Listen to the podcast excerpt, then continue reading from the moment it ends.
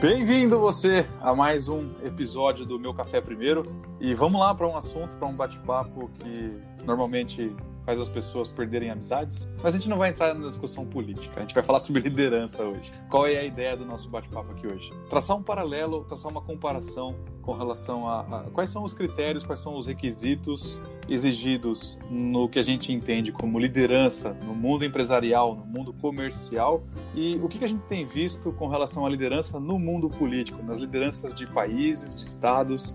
Por que que as coisas são diferentes? Será que precisam ser diferentes? E, e vamos ver, vamos, vamos colocar uma opinião no ar, e você aí que está ouvindo, fique à vontade para dar a sua opinião também. Eu sou o Rafa, estou aqui com meu amigo Reinaldo. Olá, Rafa, bom dia, boa tarde, boa noite. E vamos lá para esse bate-papo então.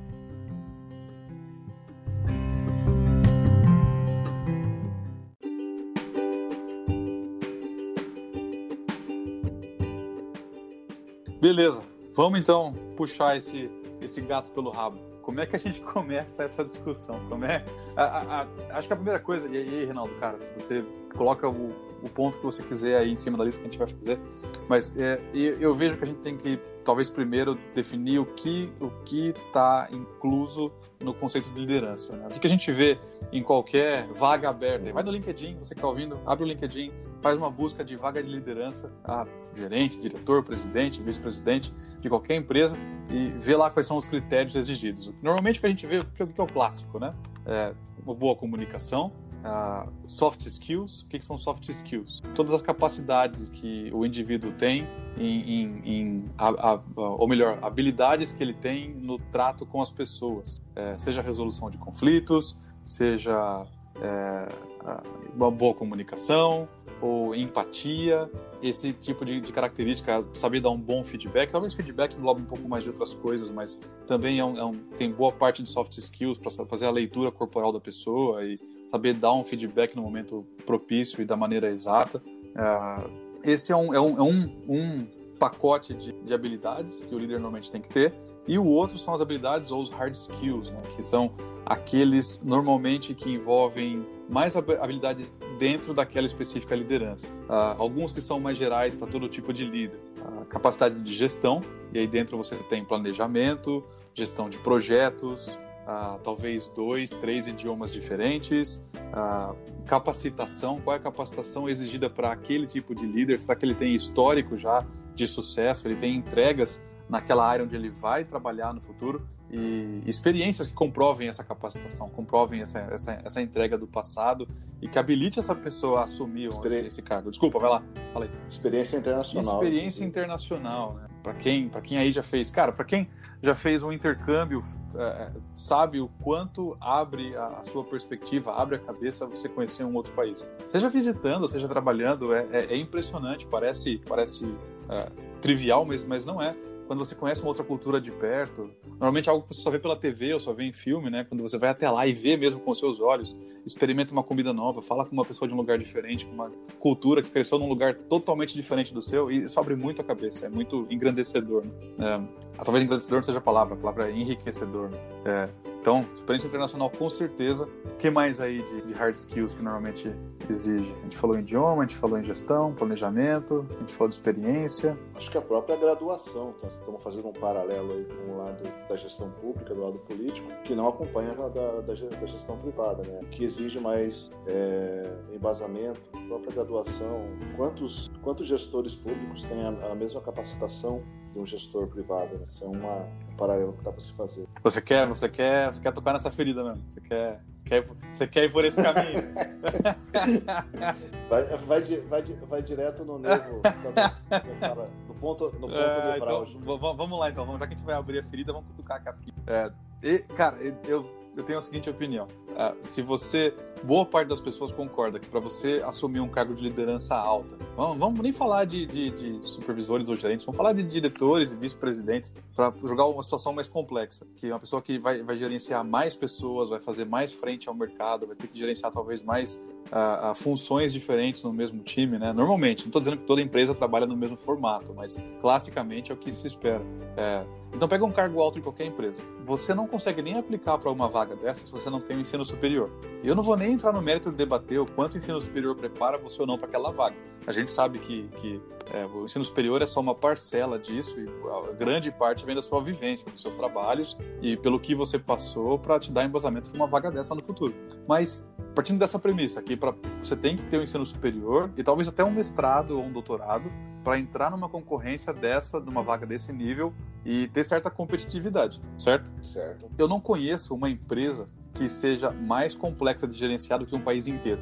Eu não, não, eu não consigo imaginar uma empresa que, que possa ter essa complexidade. Então, por que raios pro cara ser presidente de um país ele não tem que ter ensino superior também? Se a complexidade de gestão ela é, ela é de certa forma comparável. Eu entendo a questão de que o presidente vai ter lá os, todo o seu time com seus especialistas e caras que vão fazer o trabalho técnico por ele, mas esse embasamento básico, cara, ele vem daí, assim como o cara de uma empresa. Eu fico pensando assim, só para citar um ponto, um ponto da, da administração, da gestão de um país. Imagina a importância que tem o conhecimento logístico para um gestor, né, de um país. Aí o, o cara se torna, um, de repente, de uma hora para outra, é, faz parte da democracia, né, ele é eleito e tudo mais, mas o cara não tem experiência com logística. Uhum. Só para citar um, um dos pontos que você falou aí, que são, são muitos. É, mas esse é um dos pontos, talvez, chave, né? Se você elencar cinco ou dez pontos-chave de uma gestão nacional, a, a cadeia logística é um dos, dos principais. Como é que você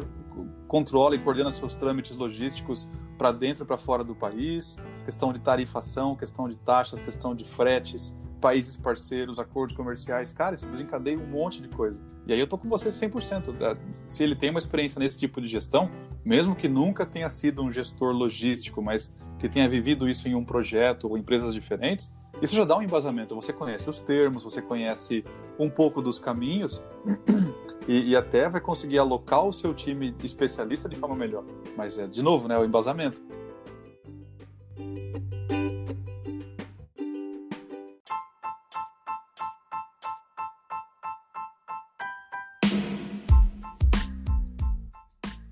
Tem o seguinte problema também, é, o, o gestor principal, o presidente, C E O, seja lá o que for, não estamos falando de país, não é C E O, é presidente, primeiro-ministro, ele vai escolher pessoas que, ou pelo menos deveria, deveria escolher pessoas que tenham alta capacidade, tem o mesmo, mesmo nível de exigência que para a vaga que ele ocupa. Só que aí acontece que na segundo escalão, na cadeia de, de, hierárquica do, do processo, as outras vagas também por pessoas que também não têm a mesma, não têm capacidade também que deveria ter para fazer a gestão da coisa. Então é uma coisa que vai em cascata, que é, é, envolve política, né? Que já, já é um outro, é um outro, daria um outro podcast. Daria uns política, vinte. Né? Mas assim, é, a escolha que se faz das pessoas, né? E a gente segue os mesmos critérios da, da cabeça. É, é o modelo que a gente está acostumado, né? Você, parte da premissa de quando alguém assume a cadeira de presidente em um país, os, os cargos do primeiro escalão vão ser preenchidos necessariamente por parceiros e apoiadores daquela campanha, como se um favor tivesse sido feito ali. Então não é uma, uma, uma alocação de, de time técnico ou time de primeiro escalão de gestão do país em função das, das habilidades, e sim muito mais de, pô, preciso pôr esse partido aqui ou esse cara aqui para eu poder ganhar esse favor aqui no futuro. E isso, como você falou, isso cascateia para o sistema todo. É um sistema todo viciado nesse modelo. E aí, claro, você, toda a capacidade de gestão que um presidente pode ter, isso vai, vai para o espaço, né? Por conta disso. Mesmo que a pessoa tenha a melhor das intenções, o sistema acaba forçando um pouco disso também. Longe de mim aqui defender qualquer presidente do nosso país, falando do Brasil, nos últimos, talvez, vinte anos, porque todos jogaram esse jogo. A gente tem visto na, na, nas notícias, né? E quando você pega, assim, pensa, assim, alguns exemplos de países que tem, que tem um gestor é, com competências, competências reconhecíveis para a vaga que ele ocupa, talvez até um pouco menos do que deveria, mas bem acima da média dos outros gestores, você vê que esse país se destaca. Só para citar um exemplo, assim, aleatório. Vai lá. Não tão aleatório, né? Se analisar a Alemanha, na América, no caso. Mas é tipo de, de, de coisa que faz com que a situação esteja... Você imagine se tivéssemos gestores públicos e fosse pelo, pelo menos, não vou dizer cem por cento do que você citou aí de skills, mas pelo menos cinquenta por cento. Vamos falar metade, vai, para uma liderança desabilitada. Uhum, uhum. Imagina como seria diferente a coisa toda, não parou para pensar nisso? Ah, a gente teria, com certeza, uma visão diferente de como a gestão do todo tem que ser feita. É. Porque uma, uma vez a gente falou disso aí, você falou, e sobre o amadorismo, como é amador, como é tratado de uma maneira amadora a questão da gestão, impressionante. E nem estou entrando no mérito do, do, do caráter, da idade, da, mas na questão do, do amadorismo, né? Da maneira como é tratado. Né? É, e no fim acaba sendo isso mesmo. A gente, se a gente fizer essa comparação direta do, dos requisitos que, que são pedidos para um gestor de empresa ou, ou comercial, qualquer business que seja, e um gestor é, público, é, é praticamente amadorismo. As pessoas não têm capacitação, não têm experiência, elas estão ali principalmente ou meramente por, por voto popular, que muitas vezes a gente, como eu estou pondo todos nós aqui, todos os eleitores, nós não fazemos o dever de casa direito de ir lá investigar o histórico daquela pessoa. O cara, será que tem capacitação? Tem experiência, tem projeto comprovado, antes de pôr a pessoa naquela cadeira. E, e aí, o que domina é amadorismo. É uma pessoa que está lá, caiu, é a famosa tartaruga na árvore, né? Você, colocou, você, você vê uma tartaruga na árvore, todo mundo deve ter ouvido isso já antes, mas se não, a historinha é... Quando você vê uma tartaruga na árvore, você sabe que tem duas coisas erradas de cara. A primeira é que ela não devia estar lá, e a segunda é que ela não chegou lá sozinha. Alguém pôs ela lá em cima. É, é a triste história do, do, do gestor público brasileiro.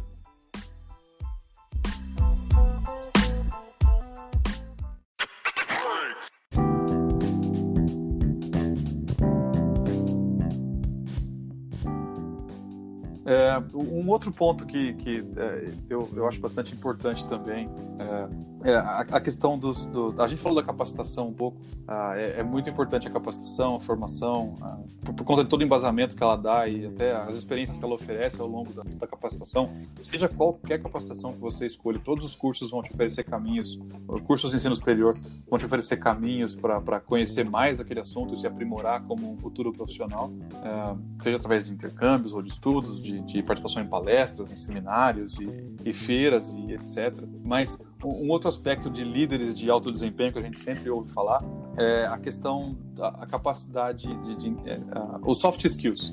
Então vou falar do pacote como um todo, né? E o que está nos soft skills de novo, listando algumas coisas. Comunicação, a, empatia, capacidade de resolução de conflitos, inteligência emocional, que é algo, um, uma característica que está em extinção em boa parte dos gestores de alto escalão de alguns países aí. Uh, o porquê dos soft skills? Por que que isso também é importante além da capacitação, né? Ainda somando ao que a capacitação técnica oferece. Uh, se espera que um líder ele tenha a capacidade de, de gerenciar, uh, seja qual for o seu projeto, a sua empresa ou o seu país, de forma racional e, e lógica, tendo sempre como meta proteger o seu business. Então, definimos como premissa. O business de uma empresa que vende, que, vende, que monta carros, né? uma, uma montadora. Qual que é o business desse, desse C E O, desse presidente dessa empresa? Ele tem um mercado, ele tem clientes finais, ele tem toda uma cadeia de fornecimento para quem ele demanda suprimentos para montar o produto, agregar valor e oferecer isso para o mercado. Quando ele oferece isso para o mercado, ele oferece com certos níveis de qualidade, de, de segurança, e seja qual for o tipo de carro que você está procurando, de, de performance, de, de, de, de dirigibilidade. Certo? Uhum. Trazendo isso para a gestão pública. Qual que é a meta do gestor público? O cara... O cara... esse suspiro, esse suspiro é a resposta mais sincera que eu poderia ter.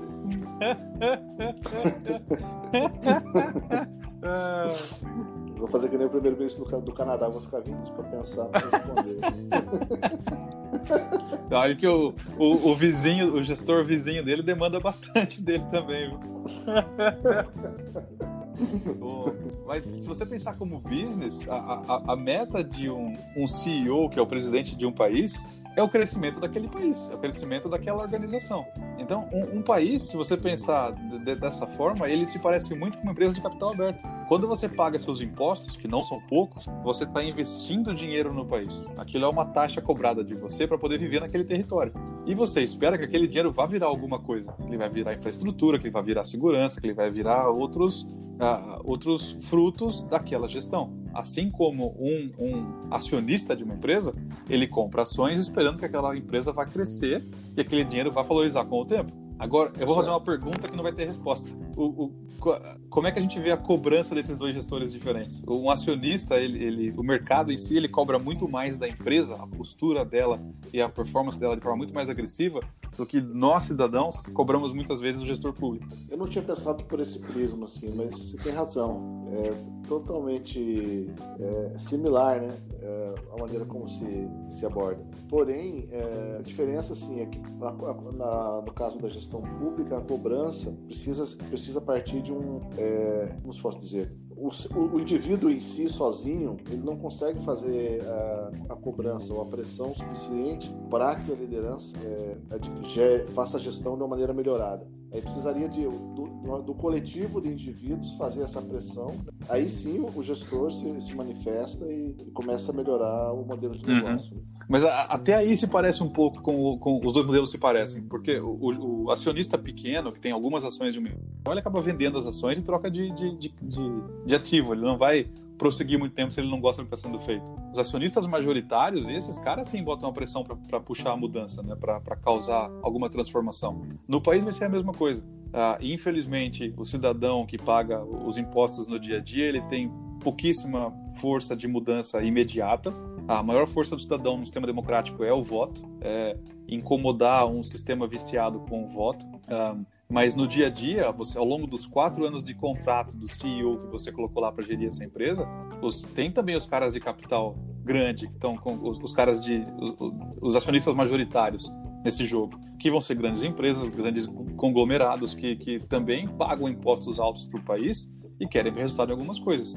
O que a gente normalmente vê, o que é um problema, é que esses grandes acionistas caem no jogo político. E eles trabalham, a, a, não todos, claro, de novo, não vou generalizar, acho que generalizar é só preguiça de pensamento, mas é, alguns caem no jogo político, onde a, a questão de cobrança para o governo se torna muito mais em prol daquela empresa em si do que da população, do que do resultado como um todo. O que também deve acontecer no mercado de ações, porque um acionista muito grande, ele vai talvez jogar mais em prol da, do resultado dele próprio.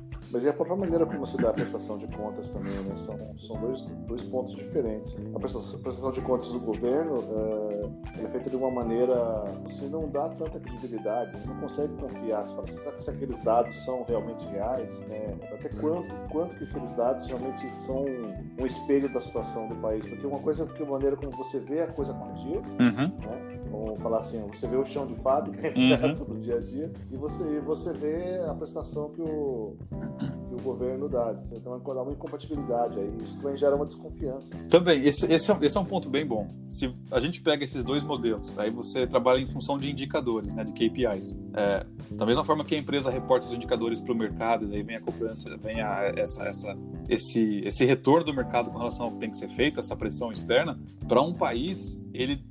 O modelo não é igual, eu, eu sei que não é, mas ele também deveria ter os seus indicadores em algum lugar, onde nós, como enquanto população, deveríamos, poderíamos acessar e ver. Eu sei que alguns estão lá, algumas coisas, não tudo, mas a gente poderia ver e cobrar essa prestação de contas. E para a empresa existe um órgão que faz esse balanço, que é o órgão auditor, né? A gente tem a auditoria que vai lá e pode ser uma auditoria fiscal, pode ser uma auditoria de qualidade, seja qual for o requisito que está sendo avaliado. Para um país, qual é o órgão neutro de fora, auditor, com relação às contas do país, que, quando isso volta para a população? É, aí fica um, uma, uma lacuna aí, né? Porque a auditoria, entre aspas, tem órgãos que fazem esse tipo de coisa, mas é, o, que eu, o que eu cito, pelo menos, é uma falta de transparência uhum. por parte da, do governo, em termos de, dos próprios indicadores, porque eles, eles colocam os indicadores que são, que são... Eles mostram os indicadores que eles querem mostrar que são benéficos para eles, mas os indicadores negativos, aqueles que estão aí embaixo, eles, eles, eles ficam só para quem quer procurar esse dado, vai lá procurar e achar, né? Isso não é mostrado. Então você não tem, às vezes, um real panorama de como está a situação. Não, não é, não é fácil, e isso depende, infelizmente, da, da, de dois fatores, né? Um é a pressão pública, que a gente sabe que n- nem sempre está lá para cobrar esse tipo de resposta do governo. É, e, e também, né, não é, é uma questão de ter tempo, como você falou, de ir lá investigar, procurar, se interessar por isso, porque não está fácil, não é, não é muito transparente, te dá trabalho para achar esses números em, em sites ou em publicações do governo. E o outro lado é o interesse do do gestor, do, do, desse, desse presidente ou desse C E O, como a gente está falando, em gerar esses indicadores e passar isso para a população ou para os seus acionistas e falar, ó, dá dado o cenário atual, eu vou trabalhar em função desses indicadores, eu quero melhorar esses números aqui ao longo desse contrato de quatro anos. Mas eu, eu pessoalmente, na, eu nunca vi um candidato em lugar nenhum, em, em país algum. Se tiver, eu acho que é um exemplo fantástico. Se alguém souber de um exemplo desse para compartilhar, eu gostaria de ver. Mas eu nunca vi um candidato a qualquer cargo público que seja apresentar uma carta de indicadores do que está errado no país, quais são as prioridades, ou o país, ou o estado, ou o condado, o que quer que seja, e mostrar os números de forma clara, falar, ó, é isso que a gente vai atacar, é isso que vai ser corrigido, a gente vai conseguir chegar até um tanto ao longo desse, desse período. Cara, eu nunca vi isso, não lembro de ter visto.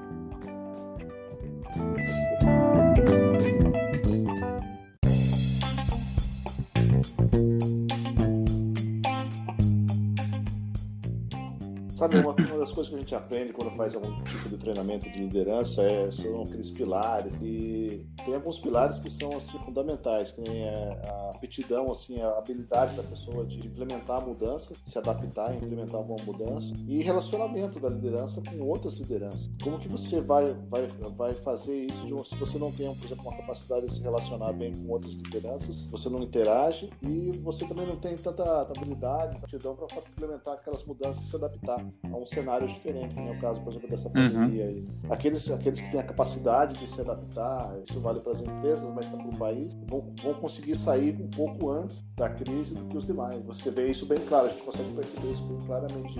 É, esse é o resultado de alguns fatores que não aparecem nas notícias. Você não vê isso em jornal nenhum, você não vê isso em, em, em nenhum lugar. Que a, a capacidade de bom relacionamento, a capacidade de boa gestão pessoal daquele gestor traz esses resultados e as coisas vão fluem de forma melhor, né? Você deixa os outros trabalharem. Isso não aparece em nenhum lugar, isso não aparece em nenhum indicador, isso só aparece no final como resultado. Mas é, isso, cara, isso é uma realidade gigante. Um, um exemplo muito fácil de fazer um paralelo com, com o dia a dia de qualquer pessoa que trabalha uh, numa empresa ou numa organização onde tem que conviver com mais pessoas durante o dia, é, é, ao longo do seu dia de trabalho, é, o que, que você prefere? Trabalhar com uma pessoa que você não gosta ou trabalhar com um amigo? Qual dos dois cenários fluem melhor? Quando os dois estão interessados, os dois têm um bom relacionamento e conhecem o, o assunto, a gente sabe que o, o, o trabalho vira diversão, né? Quando a gente trabalha com quem a gente gosta, cara, a coisa flui de forma natural e muito mais rápida. Quando você trabalha com alguém que você não gosta, tem uma dificuldade, é uma pessoa mais difícil, é, é, sempre tem barreiras extras, porque sempre tem uma preocupação com relação a ah, será que isso está certo? Será que eu, eu vou tomar um xingo aqui? Vou tomar um esporro por causa disso? É, é, é mais difícil, é mentalmente mais cansativo. É... Como é que vai... É... tentar atingir o objetivo se a outra parte, quem você interage, você não mantém um relacionamento. Um exemplo de, no caso, de, falando aí do país, né, seria, por exemplo, o presidente e os governadores. Se não há um, um entendimento, dificilmente vai haver um, uma, uma união, né, para chegar no objetivo. Isso também vale para as empresas. Perfeito. Você, eu sei que você está falando de um país hipotético, não é um caso real. É, é, é. Não, sim, é um país. Mas você pode ver a mesma relação entre presidente e governadores, é a mesma relação entre o presidente da empresa e os outros gestores, diretores, gerentes, supervisores. Quando você começa a incitar conflito e uma gestão dura, autoritária, isso gera medo ou, ou raiva, como diria o mestre Yoda, né? Vai te levar ao lado negro da força. Mas isso, isso vai incitar outras coisas que não o, o, a, a, o fortalecimento daquele time, né? E o que a gente conhece nas empresas como silos. O que é um silo? É um departamento que se fecha dentro da organização, ele trabalha só para si, não olhando as metas do grupo como um todo, daquela empresa como um todo, só as metas, os indicadores daquele departamento ali sozinho. Isso é ótimo para o departamento enquanto organização fechada, porque ele não fala com mais ninguém, não comunica mais nada. É como um país, um estado que se fecha, mas é nocivo para o todo, porque você não está alinhado com as grandes metas daquele projeto, daquele...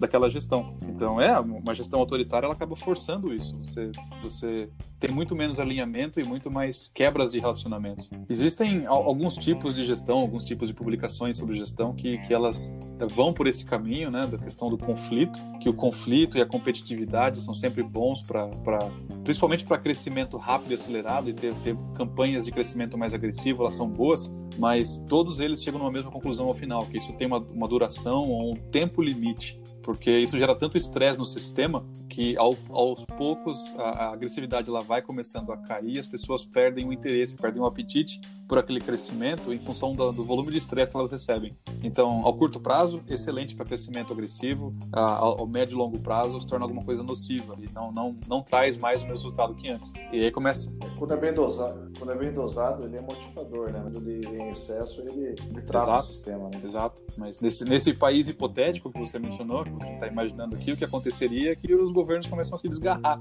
dos estados, se desgarram com relação ao governo federal e cada um toma as ações que achar melhor. Enquanto o governo federal grita sem nenhuma influência nos estaduais e nada muda, só o estresse aumenta. Mas acho que isso nunca aconteceu em lugar nenhum do mundo. Não, eu nunca lembro de ter visto isso.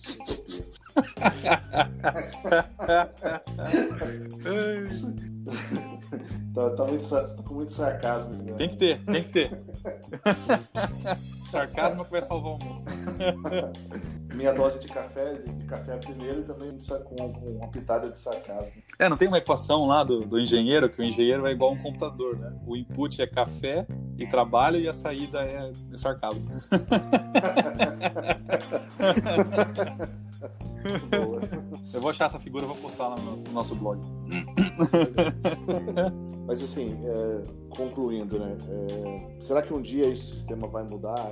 Oh, porque eu, são, são, são abordagens, são approaches diferentes, mas é, o que a gente está falando aqui é que todos eles convergem para alguma coisa similar, que é a questão da gestão, da liderança, a capacidade, o, o líder, seja de empresa, seja de país, as habilidades que os sempre acabam convergindo, né? E, e é interessante, quando você faz um treinamento de liderança, sempre se pega como exemplo presidentes ou governadores, ou enfim, algum tipo de gestor de um país, de, um, de algum que aconteceu em algum caso da história, né? Para você, você pensar ele como um bom exemplo e como um mau exemplo.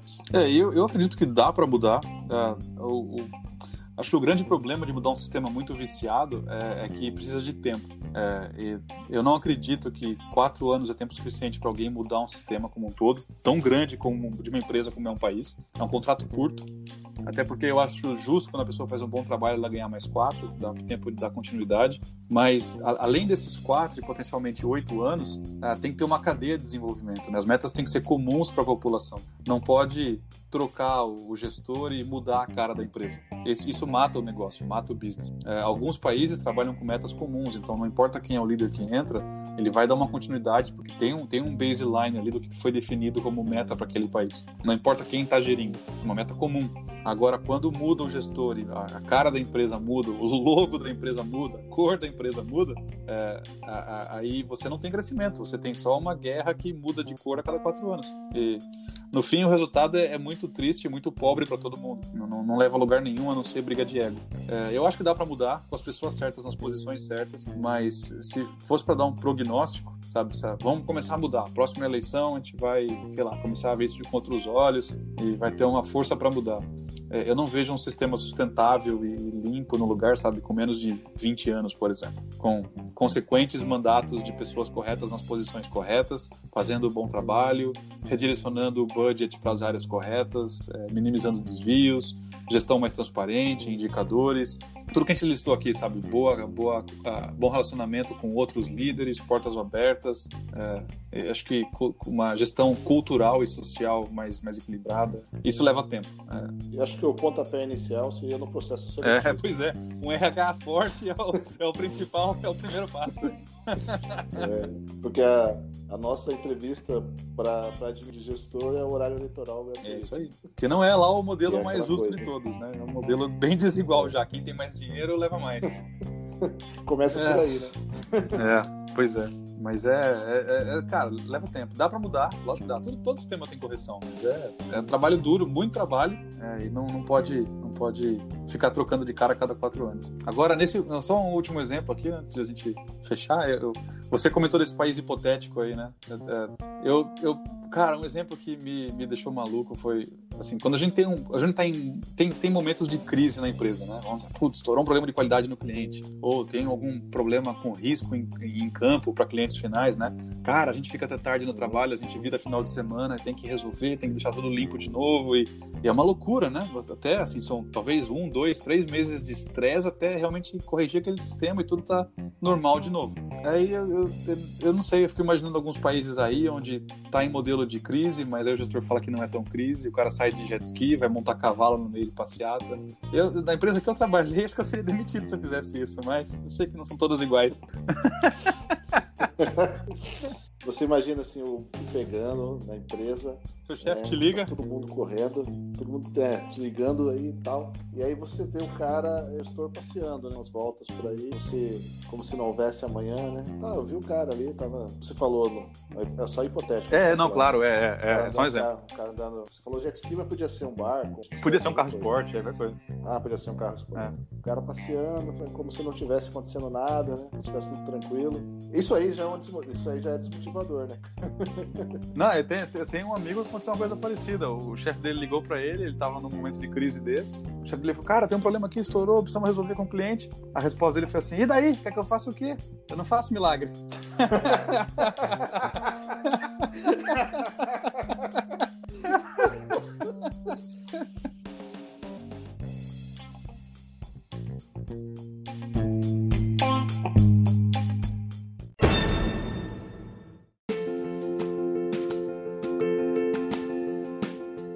E aí, tá curtindo o M C um, o podcast do Meu Café Primeiro? Então vai lá no nosso blog, deixa seu comentário, dá uma olhadinha nas nossas matérias, nas nossas piadas, memes, tudo sobre o mundo corporativo. Você encontra o nosso blog em meu café primeiro ponto home ponto blog. Tem também a nossa página no Facebook, deixa seu like, seu feedback é muito importante pra gente. Obrigado por escutar e até a próxima. Um abraço!